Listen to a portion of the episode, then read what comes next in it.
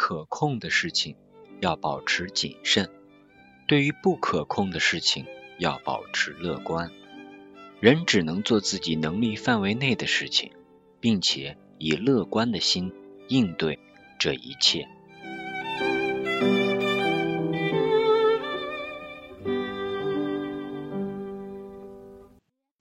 嘿，你好，我是贝子兰。到了二零二二年的下半场，对，已经到了七月份了嘛，也就意味着二零二二年的前半年已经翻篇了，然后新的半年就要开张了。这过去的时间，我咋感觉就像是做了一个大梦，睡了一个大觉一样，然后呢也没干几个事儿，然后这半年就过去了。反正挺恍惚的，总感觉这疫情啊，伴随的这两年，时间好像偷着跑，他根本不等人的。啊，当然他本来也没等过人，是吧？好了，今天我给这期大兵大白话起的标题呢，叫做旧貌新颜。旧貌，旧还是我这个旧人，故人在此。新颜。有一些新的气象，有一些新的变化，新的改变，在这里做一个分享和记录。那这一期会聊到的话题呢，主要是有四个方面吧，当然主要是前三个方面。会聊到呃搬了一个新家，我搬家前后有啊这样那样的一些个变化，包括在这当中经历了一些我觉得印象深刻的一些事情吧。啊，包括第二点是和老朋友聊天，也经历了一个职场的变动，也是因为疫情好久没见，呃，面对面的去聊聊天。在第三个呢，是我和爸妈，哎，这个怎么说亲密关系的经营，这是一个毕生的课题，也是课堂上不教，但是又很珍贵、很宝贵的一个话题。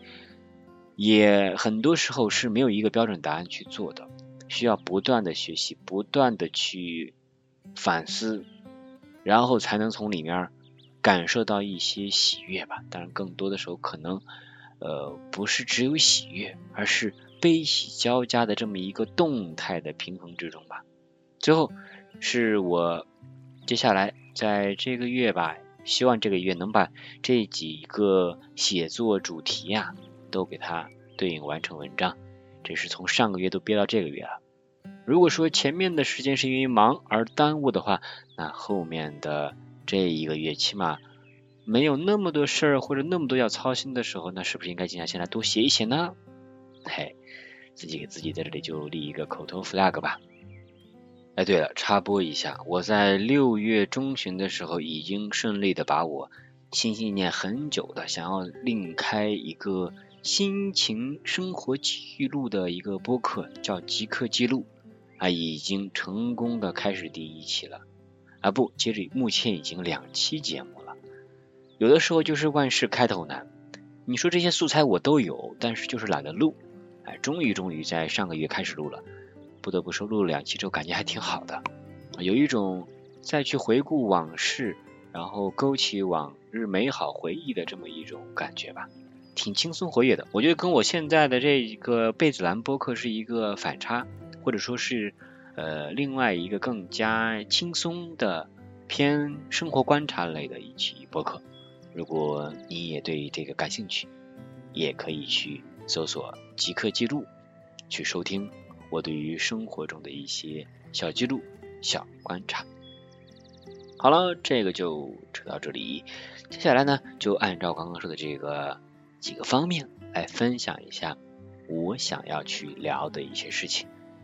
首先，第一个就是我最大心结、最大要解开的这半年来一直萦绕心头的一件事，那就是我呢买了一套二手的小房子，但是因为自己本身工作的变动啊，一工作一旦你说暂时你这不干了，跟上家公司。不管你是离职也罢，或者说是被开了也罢，或者是被裁员的也罢，总之，每当这个时候啊，经历过呃这样阶段的朋友们，跟我一样，就会面临的像五险一金的断缴啊这些情况，所以这些一定要做到一个妥善的处理，才能够让自己的一些权益不受到损伤吧。啊，毕竟像找新的工作跟呃上一家他这个五险一金能不能连起来，中间有断的话，会不会对你的生活有些影响啊什么的？哎，这都是要考虑的部分。当然呢，作为一个已经离职好几次的人来说呢，对这个我也是早已经准备好的了。因为早在我要知道要离开这家公司的时候呢，就已经啊开始在网上找这个代缴公司，把五险一金的这个服务可以让他们来代为处理啊，我就交一点手续费就可以了。但万万没想到啊！后来就是因为这个呃公积金贷款，它需要的一些这个要求啊，就必须你得是你们这个公司直接给你缴纳的才行啊，不能说是你找了一个代理公司，他觉得这样不 OK。哎，其实怎么说呢？现在都已经二零二二年了，你甭管我从哪儿缴的，我在缴纳就 OK 了吗？不是，而且核心难道不是应该？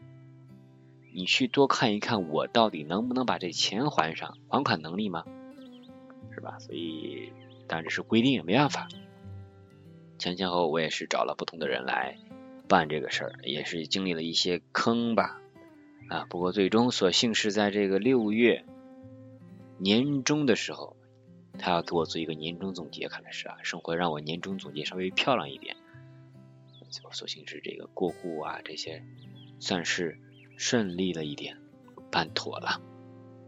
那说一下这个搬家前我都做了哪些准备吧。当然，搬家前的时候是呃得先保证这个房产是已经过户结束，包括这个房东已经把钥匙要交接给我。我对于这个买的房子已经检查没问题了之后，人才搬家嘛。所以在这前面，其实呃过户的话。还算顺利吧，房东人在外地，让他的妹妹前来代为处理，然后一早上花了几个小时吧，很快也算是搞定了。搞定之后呢，按理说就应该把钥匙给我，然后做交接了嘛。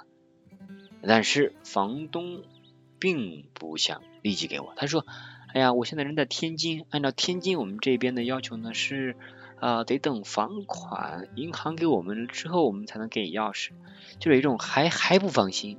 我心想，好家伙，这钱我都贷了，我还能拿跑不成？是吧？那贷款公司肯定会给你的账户打过去的呀。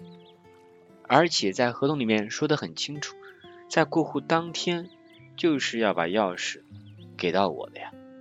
当然了，我呢也不是说非上赶着必须得。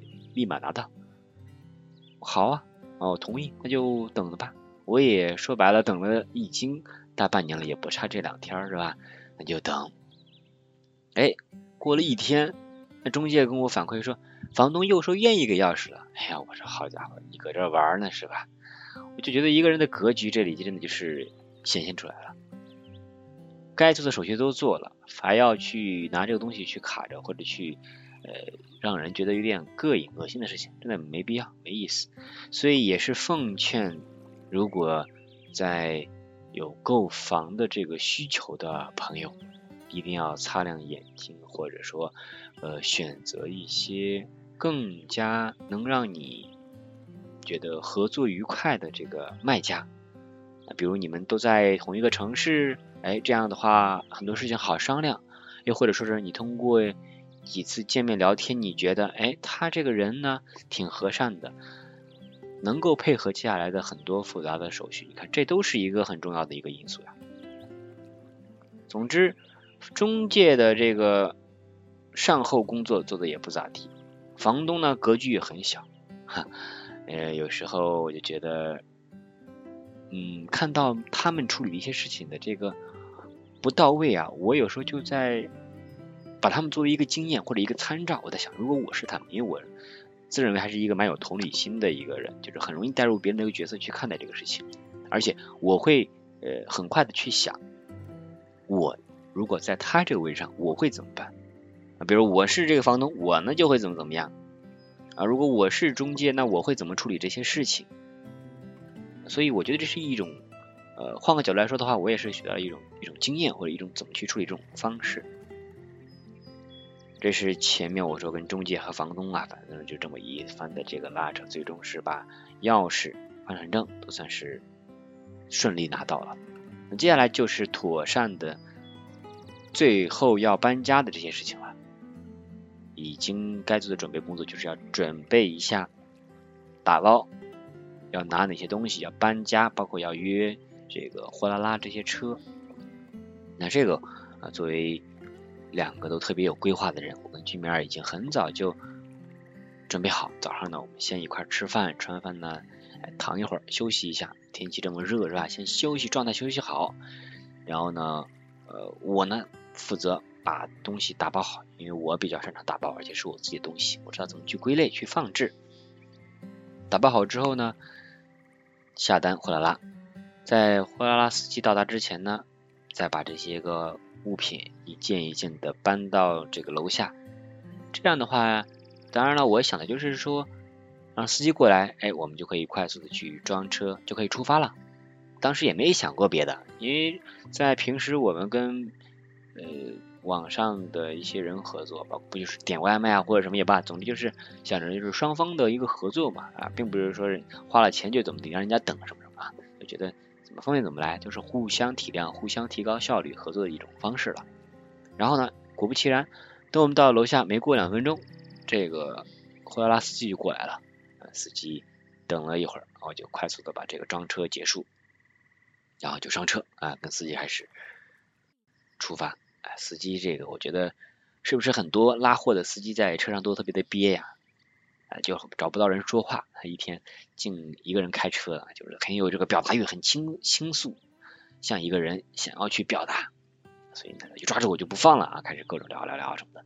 他遇到了各种各样不同搬家的人啊，怎么怎么样？就这个人呐，这个心思真的是很多人不知道他想什么呢。这样的话聊了之后，才发现，哎，原来还真的是啊。呃，说是如果货拉拉司机已经到了楼下，而你没有搬下来你东西的话，那他会按照等待的时间来计费，所谓的这个等待费。所以意味着你越磨蹭，那你这个要掏的这个等待费呢就越多了哦。好，你说我不等了，哎，不等的话也不行，不等你就要给这个司机支付他的这个路费，毕竟人家已经到你楼下了，是你现在算是违约，哎，没有要去接受人家这个服务的，要给人赔钱的。哎，想到这儿，我觉得，哎，自己是不是又挣了一笔？我跟俊明我们两个人特别的努力啊，特别的高效，把这个事情都处理的处理的很好，能够及时的去装车，哎，觉得还挺好的。司机还给我讲，他曾经遇到过啊一户人家，人家好像是在一个几楼来着，还挺高的一个楼啊。他都已经到了，啊，司机到了那户人家还没下楼呢，人家上那慢慢搬呢。哎，那司机那没办法，司机在那慢慢等呗。到最后还要结这个等待费呢，那人还不乐意的。那司机就想了，你看这，我跟你说清楚的啊，这个你等待是等待的钱，其实我也不想等待。我还想拉完这单赶紧去拉别的单子，但是因为你们的这个耽误时间，没办法。所以你看，很多时候我觉得合作就是一个互相的一个过程，只有互相合作、互相体谅了，最终才能达到一个双赢的局面。另外呢，还跟一些师傅有合作，像我来到这边发现这个锁子啊坏了，而且门把手啊也不是很利索，就请了修锁的师傅来。修锁的师傅给我咔咔咔，哎呀，说这个不行啊，得换新的。我一看确实是坏了，但是这个价格最后一算，得花五百块钱换个门门里的锁啊。嗯，说实话，当时我觉得钱是有点多，但是呢，我心想的是门儿这个是最最关键的，不管怎么地，先把这玩意儿给他办了，而且人家都已经拆了，我再让他装回去，对吧？说实话，这个可能就最坏打算。比我自己在网上买找人安，可能说贵个一百块钱吧，一百多块钱什么的吧，我也就认了。我只想说是尽快的把门儿这个先给他安整好，然后呢，我再去干别的。所以呢，找了这个修锁师傅来给我把这个门先给他安好了。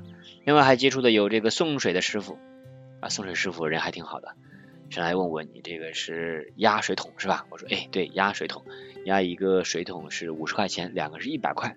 师傅还跟我说，哎，对你这个也挺好的，就是买我们公司那个套餐的话，他那个桶最后是给你不退押金的，你这个还退押金挺好的。我心想，哎，这个怎么还开始吐槽自家公司了呢？师傅挺实在的。嗯，这个刚刚说锁子准备好，水安排好，哎，接着就是宽带了，宽带也得安排好呀。这个宽带呢，我是在楼下电梯看到有人贴的一个小广告，有一张 A4 纸上打印贴的，说这个携号转网，然后呢月租多少多少钱？哎，我一看这个不错，就是打电话问了一问啊。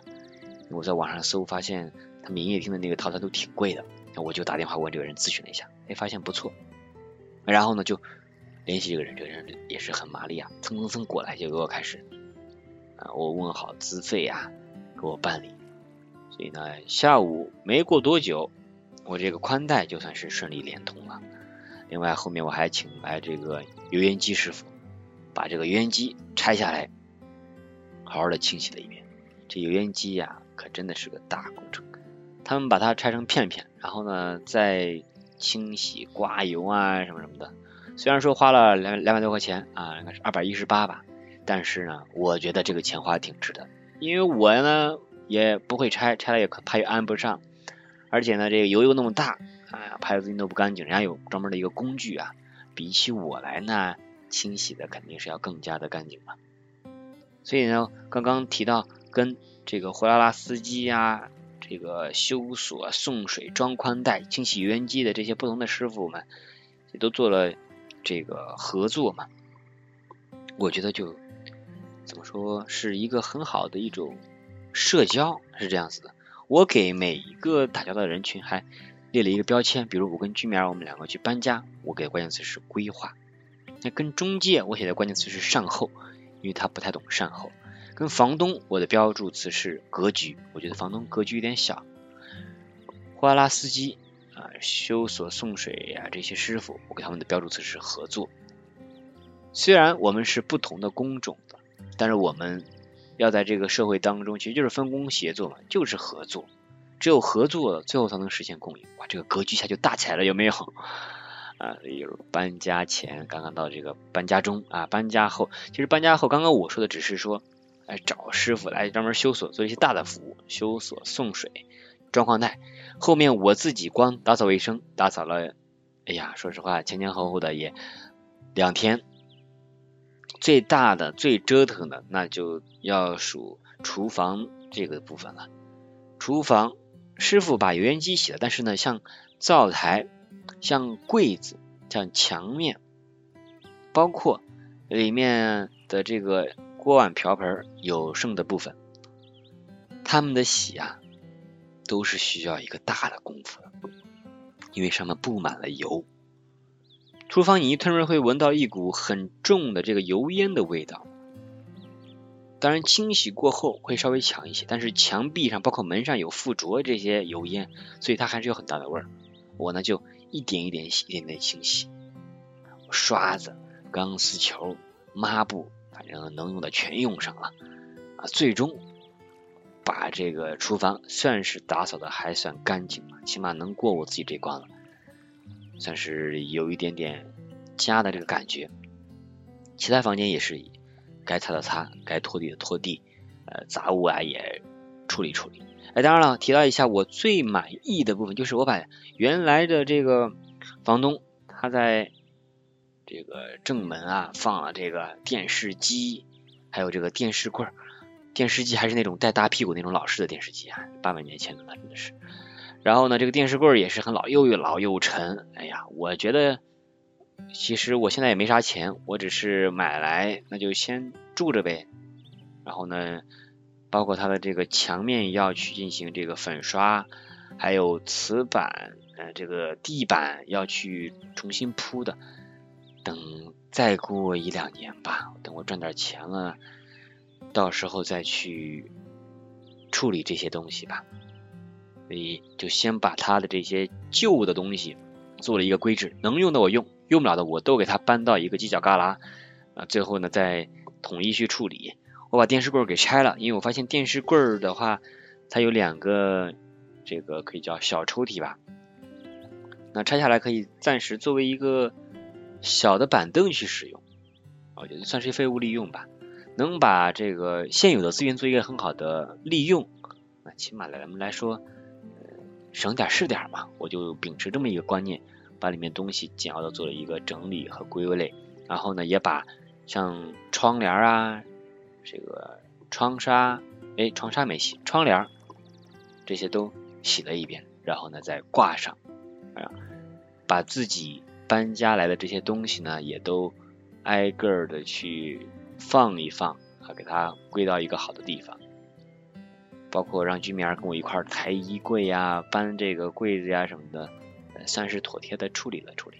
东西不多啊，但布置的稍微像个家一样。家里布置的差不多之后呢，我就再去物业处更名，包括天然气更名啊。这里，哎，这里我要说一下，其实很多，比如他这个物业服务人员，他们的很多。服务啊，或者很多细节做的怎么说呢？还是没有那么那么细化的，还是有很多提升空间的。我比如说天然气改名这个事情啊，现在已经不用去实体营业厅去办这个事儿了，完全可以在网上微信搜索对应的公众号，然后呢提供对应的电子的照片啊什么，就完全可以解决的。我那天是本来打算已经去线下店去办这个，但是呢，哎，我网上我试着搜一搜，能不能网上改，结果还真让我给搜着了，分分钟就可以改了，还不用我来回去跑。还得说一说买买买这个事儿，像在这个新的地方，虽然说是大的东西，现在暂时经济条件不允许，没法买，那起码得置办一些像厨房的用品吧，柴米油盐酱醋茶锅碗瓢盆去置办。居民儿从家里面给我带了一部分，已经解决很大问题了。然后我自己再买了一点，像这个调料品啊、案板刀啊这些。哎呀，包括会发现，哎，这个门把手又坏了，得换门把手；这个洗手池的塞子又坏了，得换这个；淋浴器的这个支架又坏了，得换这个。哎呀，各种小买零零散散加起来，好家伙，这个月的花呗都快三千块钱了。截止目前，这东西们基本置办的差不多了。今天还收到了我买的叫做龟背竹，哎，想着让这个房间里面先有植物，先让植物活起来，人丁才能兴旺，不是？我很期待在未来把这小房子打扮的更加的温馨一点，然后未来。希望能挣钱能力赶紧提升吧，这样的话能够多添置点居家好物品，让生活更加的有品质一些。贝子兰啊，加加 fighting 啊，这个啊加加 fighting 是根据名儿看这个韩剧叫做《恶作剧之吻》，哎不对，叫做《浪漫满屋》啊。这一段时间剧名儿太忙了，都没有把剩下的几集看完。哎，等闲了，抓紧把这看完，也就十六集嘛，挺好看的，有点恋爱脑的感觉。哈哈。插播一下，刚刚呢有差不多接近两个小时的间隔时间吧，其实我没有再连续录音，我是突然被一个电话叫醒，哎，这是我一个朋友打来的，说我所在的城市西安明天又要开始这个管控七天了，让我赶紧去买东西。哎呀，这好家伙，呃，又要开始这个居家的生活了。当然，我每天都在居家，好像也没有什么不适应的哈。呃，只是检查一下冰箱，发现呢缺东少西的，呃，是得补点东西了，买点鸡蛋呀，买点菜呀。然后稍后在差不多晚上九点半左右的时候，我刚刚问了，说这个卖锅盔的会来，那我就等会儿下去买点这个干粮备着，再买点酱。这不可以做这个陕西人爱吃的这个夹馍了吗？对于第一个板块新家入住，简单的归结一下我的主要动作：洗洗擦擦、杂物归类、物业更名、手续交接、生活必备先行添置。我的个人感受呢是，面对缺东少西的家，我像老虎吃天，无处下爪。慢慢来，先别想东想西。毕竟目前的经济实力不允许。OK，这一趴结束，我们来接下看一下第二个环节是和朋友聊天。我给写了几个这个跟顺口溜一样的啊。海归黄同学，私立中学任教两年，水深火热之中身心俱疲，如今逃离换新环境，提升自我，更爱自己。其实跟黄同学的这个聊天约啊，已经约了好几次了。刚开始准备是这个。年初过完年之前的，但是呢那会儿呀他又开始忙了，所以呢这个也就没有下文了，没时间约了。然后呢这次是终于算是约上了。其实，在约之前，也就是上一周本来要约，但是又有有事儿又耽误了他。但是我已经列了好几个问题啊，这块其实可以现在回顾一下。我问他，回顾一下最初选择做初中老师的原因是什么呀？然后呢，真实工作当中跟预期最大的不同是什么呀？有什么槽点啊？有什么优点呀？啊，包括你曾经有这个参赛和组织文艺表演这些活动，那这算是在学校的收获吗？那在这个教学方式上，你都做了哪些调整呀？学生家长接受程度如何呀？对于这个英语教学，你现在是什么态度呀？我觉得这个班主任更像是保姆，而不是老师。为了那点钱起早贪黑不值得。那有时候呢又被硬性下命令而不得不去服从，让人深陷在枷锁之中。你认为呢？哎，工作两年了，对于亲情、爱情、友情的态度有什么变化吗？哎，上一段工作经历让人身心俱疲，即将换一个工作环境了，有什么新的期许吗？对于工作或者生活？买房过程中有什么印象深刻的吗？你对我有什么好奇？看，这是一共十个问题，我在当时准备聊之前啊写好的，题目是贝子兰十问。那当然你知道，如果跟每个人聊天要是都是按照这样一个像采访一样东西进行的话，那这个对话可能就可能不太自然了吧。说实话，刚开始我还想过征得同意来录一期播客作为我们两个的一个专访的，但后来我觉得，一是我当天根本就没有拿这个。这个问题的这个册子啊没有拿，另外一个呢是在一个吃饭的一个公共的场合，无法保证环境，而且聊的时候呢可能更倾向于口头化的一个随心所欲吧，所以并不能录出一个很有条理结构化的一个效果啊，所以这回就做吧，就聊到哪儿算哪儿。那接下来我看着曾经我想要提但没有提成功的这十个问题，我简要的去回顾一下当天跟他聊的一些东西，来做一个简单的回顾吧。首先说到这个最初选择做初中老师的原因是这样的，他本来是从美国回来的，在美国也是排名比较靠前，应该在教育学里面排前五十的一个美国学校念的博士，念两年。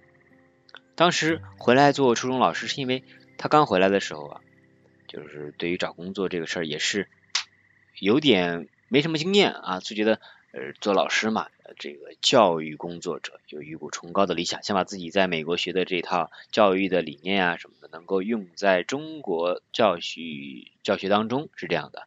但事实情况呢，我就后来就是没办法，会有一些变迁的。但刚开始他是想要去做一名。初中老师，你看这个，呃，听起来怎么说是一个太阳底下最光辉的职业啊，又有崇高教育理想啊什么的，偏理想化的这么一个想法的是这样。而且当时本来是想出国念博士的，他因为疫情嘛，出国也不方便，所以呢也就暂且说是先找工作了，当时是这么一个原因的。接着第二个问题回顾一下是跟预期相比啊。你现在的工作啊，这个真实的工作有什么不同呀？有什么槽点和优点啊什么的？呃，经过回顾啊，其实也就是现在的这份工作完全用不上他在美国学的那些东西，甚至来说课上都不能够讲太多的英语的啊，只是偶尔说人家有什么要听课的时候，哎得要全英什么授课的，但平时根本就没法去用英语来上课，因为学生的水平也不咋地，根本就跟不上，所以也只能去回归到。去用中文来教授孩子们英语，学校考核也只是看孩子们考核的学习成绩，同事们之间也是特别的卷。而这个卷呢，不是说教学方式上的去追求创新啊什么的，是更多像一个老妈子一样去紧盯着学生，啊，狠抓紧盯，把可能更多的时间，包括个人的时间，都用在去抓、去催孩子学习上面，所以呢，并不能够实现所谓的他的教育理想。呃，关于第三个问题呢，这个在谈话中没有问到，就关于这个学校组织文艺表演的这些算不算收获？但我大概猜一下，其实不算，因为他原来在是我们大学里面的文艺部的部长。呃，对于现在学校的这一点，真的是，呃，根本就不能算什么东西啊。他从小练这个跳舞啊，包括还会这个乐器啊什么的，所以肯定在这个学校里面不算什么收获了。第四个问题，问教学方式上有没有什么调整？呃，这个他后来也回答了，说其实。迫于学校的一些要求啊，绩效压力啊什么的，自己在美国学那一套东西根本回来就用不上。然后呢，大家也都是随着既定的这个一些教学的任务去走就完了。我还问他刚开始是不是有过一些这个英语教学想要去啊做一些突破的这些方面的，他说有，刚开始的一两个月是真的有的，但后来很快也就磨没了啊。很快的那个所谓的教育理想，你就会发现随着这个。具体的一些琐事，包括学校的一些规定啊什么的就没有了。我还问到关于这个班主任啊什么什么这些的，呃，其实就是呃，感觉更像是一个呃跟盯孩子学习的一个人，呃，这方面更不看重的你所谓的什么教学能力有多突出啊什么的，大家可能只你要需要更做更多的啊，是把孩子盯紧抓紧。扮演一个严师的这么一个形象，因为他是班主任，他说他只要一进到学校门口，孩子们就害怕那种情况，而且呃校长们、老师们也说，一定要让海学生害怕你，这样的话呢，你就有威信、有威严了，然后呢，他们也就学习更认真了。你看，这就什么玩意儿嘛？这不就是原来小学，包括我原来上学的时候那一套嘛？很多人强调的这一套，让孩子怕老师。太搞笑了，怕把怕就当权威，这都已经二十一世纪了，还在用这样的一些教学的思维在。所以为什么说改革啊，在中小学里面是口号喊得很响，但是实际落地其实很很难。包括有应试教育的这一套大的高考风向标在这里，其实转变是很难的。所以想一想吧，我看了像李希贵校长在北京十一学校。包括他原来所在的这个高密做的一些教育改革，确实是教育工作者的一个理想国了。全中国有这么多学校，这么多人，只有李希贵校长所领导的这个学校，凤毛麟角般的有了一些教学的突破，所谓的给学生的一些教育方面的自主性。但放眼望去，这样的幸运儿有多少呢？而且这样的环境也只是在这些一线发达地区，可能更多的才有这个实验的机会。而放之更多的一些普通的学校而言，这种教学的尝试，或者说是否领导上面敢放权、敢改革、大胆创新，这可能性其实是微乎其微的。嗯，所以那天通篇聊下来呀，就感觉曾经的这份初中老师的工作，呃，所谓工资来说的话，因为他是私立的中学，比公立中学的老师。工资会稍微多一点，但遭受的内心的这个难受的劲，让自己疲惫的这个状态来说，这个钱挣的真不值当，而且自己没有自己的生活，只能在这么一个小圈子里面，自己都感觉都郁郁寡欢了，而且身体也会因为长时间在这样的一个工作环境下，也会出现一些呃病状的情况。所以像是一个枷锁，要让人赶紧去跳出来，实现肖申克的救赎。庆幸的是，经过两年的这个教学一线的工作，他现在终于跳出来了，选择在这个周就要结束在当前岗位上的教学工作，预计会在九月份去一所三本的大学做英语老师啊，并且。这个大学英语老师的这份工作能够给他一定的提升空间，就像学校是鼓励在职老师去提升学历的，你像你去考博啊什么都是很支持的。啊，这个呢是他本人也是倾向于去提升自己学历的。哪怕是说把现在接下来要做的这个三本英语老师作为一个跳板，那他可以提升自己的学历学识啊，这方面也是很有帮助的啊，自己也可以借机去拓展很多的东西，可以把自己曾经在国外学的英语教学的这块呢，应用在大学学习上。啊，当然了，大学的英语的学习可能比中学来说，当然更多的会用到英语，而且可以更多的去呃把自己学到的美国那一套理论啊做一个应用。他教的不是英语的本科这个专业研究生，而不是英语不是英语专业的学生，但是呢，作为一个非英语专业的学生来说呢，如果能够有一个老师给他们把一些呃有关英语教学或者有关英美文化的这些东西好好讲一讲，为他们打开一扇英语学习的大门。体会到英语学习或者英语国家不同文化特色的话，那也是大有裨益的。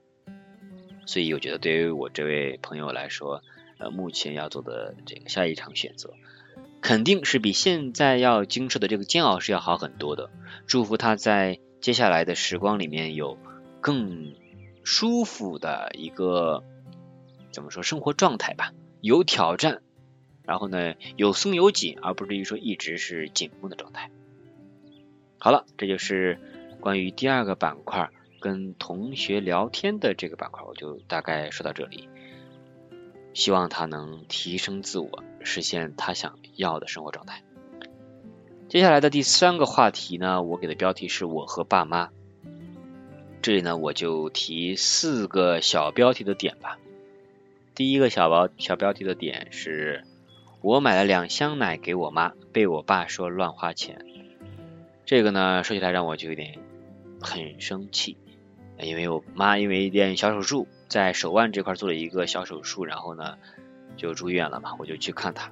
但因为去的时候我也比较匆忙，也没有买什么太多东西，只买了点吃的啊，买了点矿泉水给他们，想着这个夏天嘛喝水的问题，但没有买奶，也是因为超市没发现有好的奶。然后我就在晚上离开的时候点了个。这个外卖让送了两箱奶送到病房那边去，然后呢就让我爸得取啊，给我爸打电话，但是我爸一听就很凶，你买这干啥？然后呢，我觉得就我的一片好心或者叫孝心吧，被得到了一个否定，我其实也挺不爽的。然后我转念一想，我觉得这个是呃家庭观念的一个固有的一个东西，就是。过去在那个物质匮乏的时代，嗯，总是缺东西啊，大家就是省啊，这个朴素的习惯。然后呢，以至于就是现在好点了，也不舍得给自己花，也不舍得买东西。啊，我记得我买这个奶，他说呀，买这干啥呀？我出院的时候还得拿。你看看，那因为出去要拿，所以这两天就不喝了是吗？而且买的少，这两天完全可以喝完的呀，就多喝呀，为什么不行呢？而且我觉得，如果出院东西出院的时候啊，还有东西拿，还是一件挺幸福的事情的。我在想，我小时候其实没有什么零食可以吃，到逢年过节的时候，亲戚们会拿一些零食回来，然后我更多的时候是吃不到的。我很想吃的东西，但是往往都会爸妈说这个东西要拿给其他人走亲戚去，然后呢，这样我们就不用买了。我呢，自然也没法去提自己的需求，或者说父母根本也没有去想过作为孩子的我有什么需求。我记得印象深刻的是有一年，我很开心的是，呃，我的二舅吧拿了一箱这个应该是王老吉还是什么的，因为是已经快到年尾了，所以呢也不用去走亲戚了，哎，那就可以自然而然留在家里面，我就可以自己喝了，我特别开心。还有一次是。有那个有点偏软的那种蛋糕，就像呃达利园那种面包那种的啊。那个我小时候特别喜欢吃，但是呢，每次就根本就轮不到。我喜欢它软软的、甜甜的那种感觉，但是老是轮不到。有一次啊，终于轮到了，我就放在抽屉里面，真的是隔一会儿吃一个，隔一会儿吃一个，哇，觉得就是好幸福那种感觉。我现在想来，真的是当时怎么就那么容易满足呢？啊，回到现在来说，爸妈没有什么改变，我确实改变了不少。我觉得更爱自己一点吧，就是别省了，有什么可省的？省到什么时候才算那个头呢？所以这是第一个点，关于朴素的这个我不太喜欢的这个点，过分的朴素，以至于没有对自己好。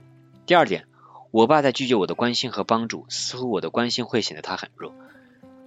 背景是呢，我妈出院当天呢，我爸说他要出院，然后呢来我这边转一转，刚买了房子来去看一看，也毕竟也没有见过，看看什么环境。我说好呀，但是我就没有说我要过去接他。因为我知道我说了也会遭到拒绝或者被批一顿，那我何必要自讨苦吃呢？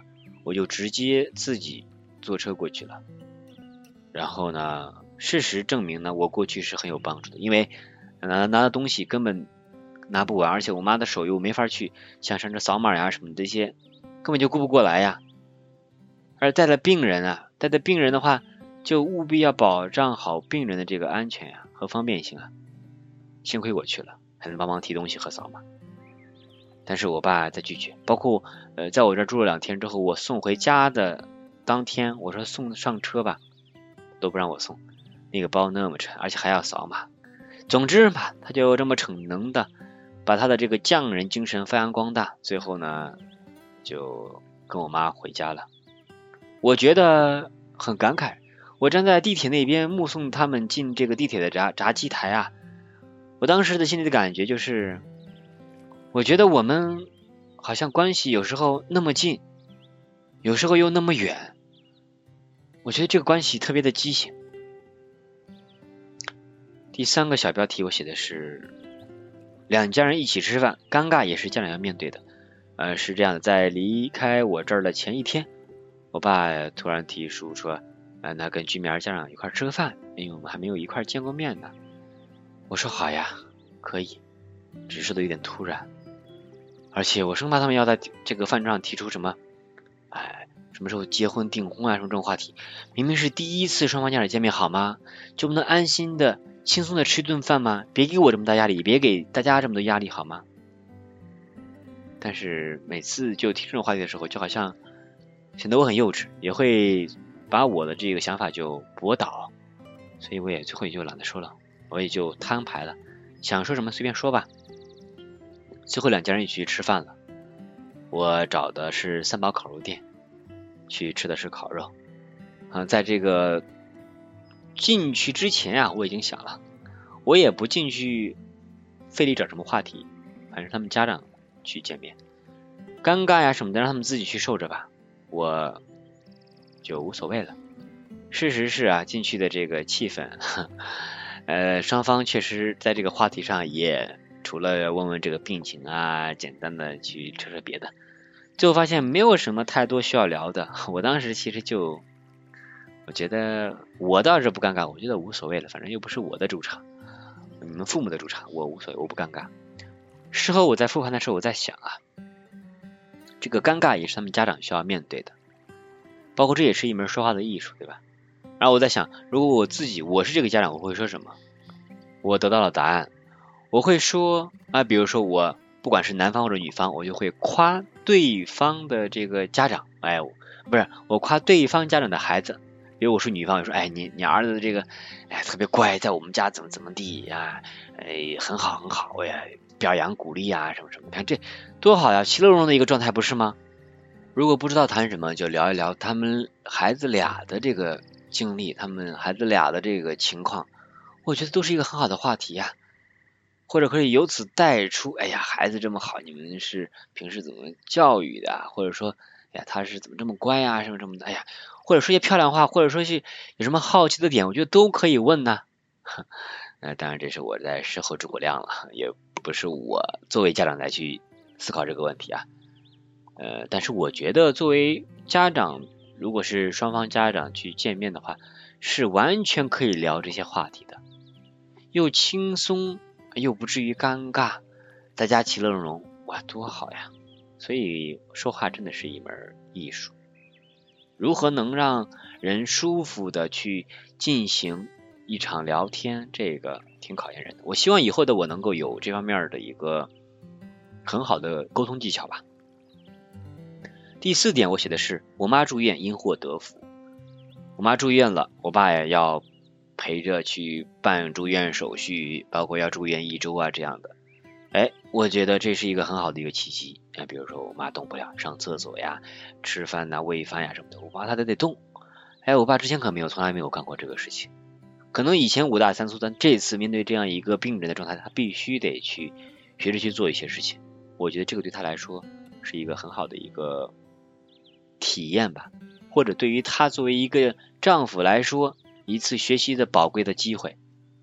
包括对于他们夫妻两个的感情，也是一次很好的升级和升温。我妈在我这住了两天，我给她洗漱、刷牙呀这些，包括洗头、吹吹头发这些，因为我啊这个干过一些啊，包括给居民儿原来洗头啊、吹头这些，我有练过手啊。此处感谢居民儿曾经给我的实习的经验，所以呢，我做起来其实觉得并不费什么力，而且呢，我也知道，你比如说病人来说，他们不方便刷牙，我给我妈。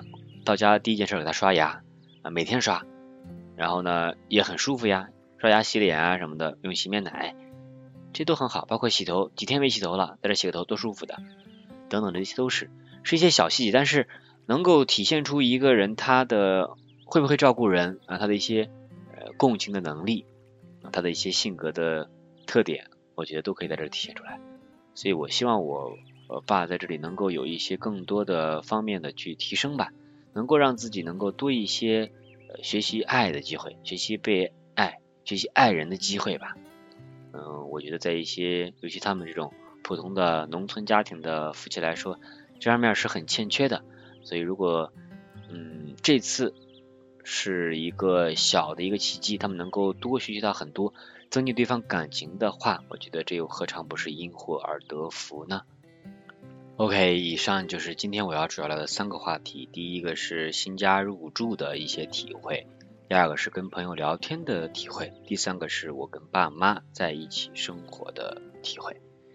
在今天的最后的结尾呢，我分享一下我最近想要去完成的几个写作的主题，它们分别是：一、善后。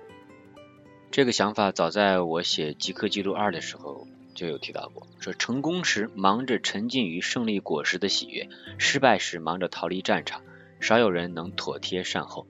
我最近呢有一些生活的体会，就发现很多人不太重视善后，所以呢会让很多的体验变得很差，或者不经意间会让别人觉得体验很差。我想谢谢这个。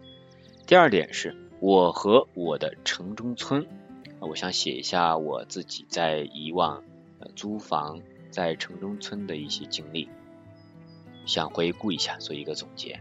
毕竟这也是在自己从毕业到现在这几年时光里面的一个很宝贵的、很珍贵的一个时光。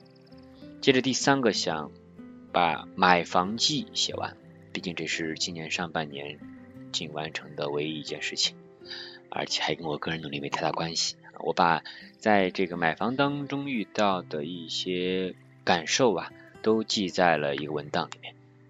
这个接下来需要抽时间把它做一个整理。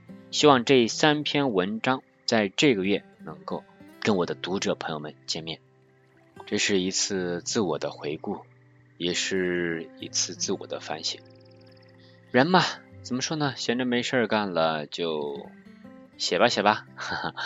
把自己可能一些感悟啊什么的，该倾诉的去倾诉，去做一做这个整理，去梳理一下自己的那些情绪，这也是蛮有成就感的吧？起码我自己感觉来是这样子的，不是觉得自己好像什么都没干啊。虽然说没挣什么钱吧，但是生活的体验总归得是多一点吧，也是多点生活的感受。OK，这就是今天的大兵大白话。